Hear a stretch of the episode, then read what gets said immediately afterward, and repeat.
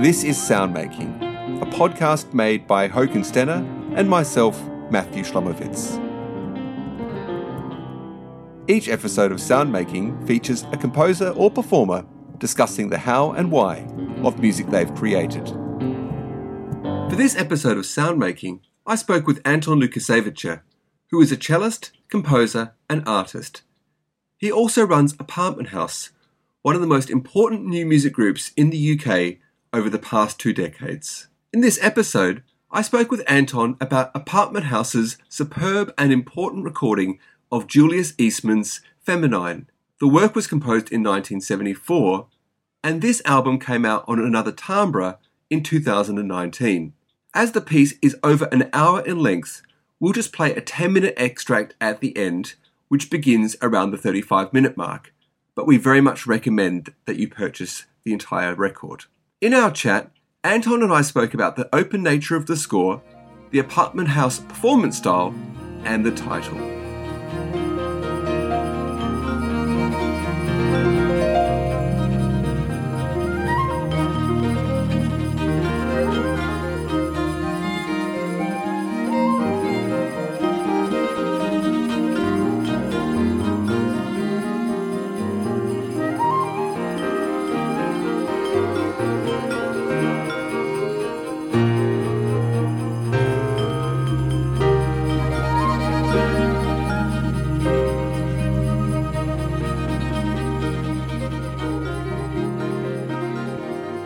My name is Anton Lukoszevieze.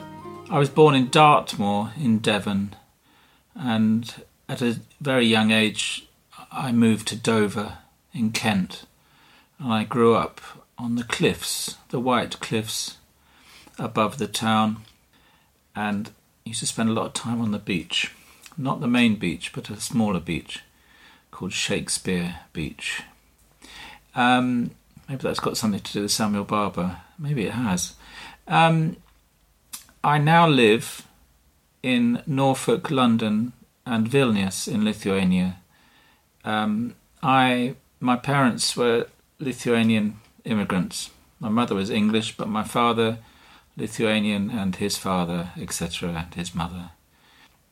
So I divide my time between these places out of necessity and work needs and creative practice. Um, essentially, I'm a cellist, and um, I formed my group Apartment House in 19, 1995. So we've been existent for 26 years. Um, so I, yes, as I said, I'm mainly a cellist. I run my group. I have been known to compose from time to time and my other life is divided with my art practice, which is essentially photography, painting, drawing, uh, graphic work with collages. And sometimes I do uh, sound art for exhibitions, etc., around Europe. Um, today I'm going to talk about um, Feminine by Julius Eastman, which we released about four years ago, three or four years ago.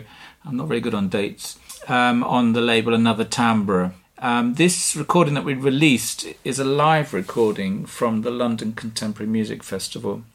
And this was the first time the piece had been performed since 1974, I believe. I might be wrong, but I think it is the first time and this led to us performing other work by Julius Eastman.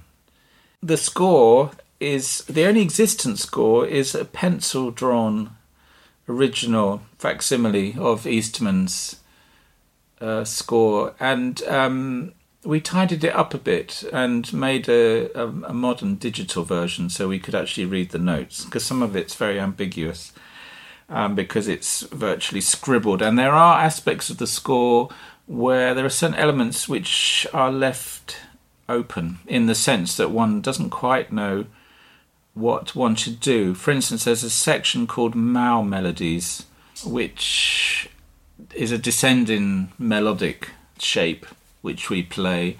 Um, and maybe it has a kind of, dare I say, Orientalist element, but maybe maybe not.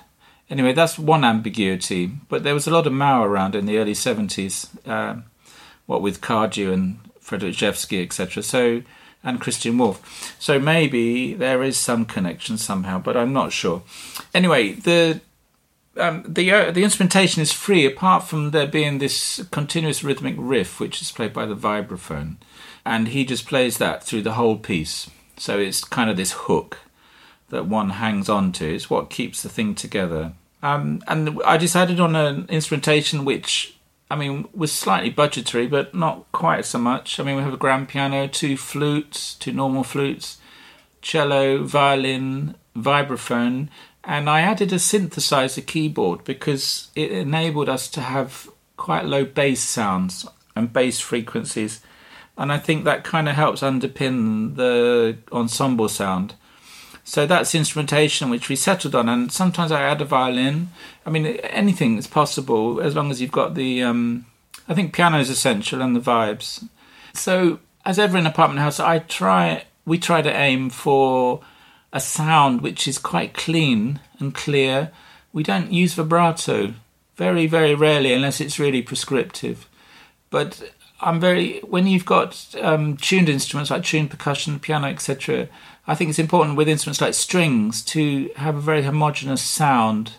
Obviously, we do some things sometimes where which maybe are more improvisatory and there's not such a need for such a clean sound. But I think it, for us anyway, it's a kind of way of creating, as I said, a homogenous sound world. Um, the work is to perform, it's quite difficult, but then again, it's not it's it's quite ambiguous. It, it, it's not similar actually. It is not similar to Terry Riley's in C. It's hugely different because the ability to come in and out of focus and to play with different rhythms and syncopations, etc., is much more open than with the Riley, for example. Um, but I don't decry the Riley. I think it's a wonderful piece. Um, it's a key work. So, but the thing is about playing the piece, you have to listen and not listen. And of course, there are there is a progression through the the piece where you know you have the beginning and then you have another section, and so there are clear sections. Um, it's not completely open. There's clear uh, compositional material which one relates to. But as I say, you, you you have to be together and not together, and it's a kind of intuitive playing I mean, I'm using elements of improvisation skills as well as normal instrumental classical playing, one could say. So yeah, it's it's a piece that goes in and out of flux, and it's very ecstatic at different points, and it needs energy. It needs constant m- live mixing in terms of how you are playing together. Um, the title "Feminine" Um, I think it's a, a glorious title.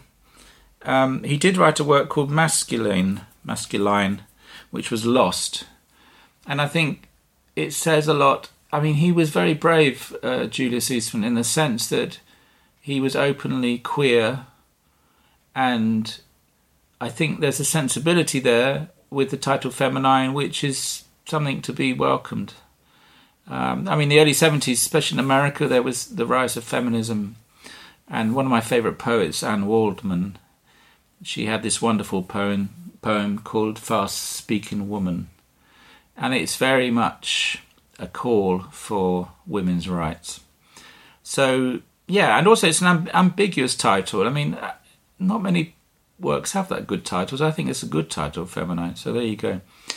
This piece has, I would say, always created enthusiasm in the audience. People say how much they love it. We did a performance in Denmark in some kind of shed with a corrugated metal roof, and um, that people were dancing. These uh, people just got up and started dancing around, and it was a really it, it the music is pleasure. It's enjoyable. It's it's good. It's easy to listen to. Um, it's mesmeric um, it's kind of optimistic. I mean, there's not much optimistic contemporary music or um, experimental music in in a sense. Um, though I think Stravinsky that always sounds optimistic in a way. Um, anyway, so yeah, people seem to love it, and why not? Um, so yeah, always good responses. Um, yeah, I think it goes somewhere which people feel universally good about. So that is me talking about Feminine and Apartment House. I hope there is some good information there. Thank you.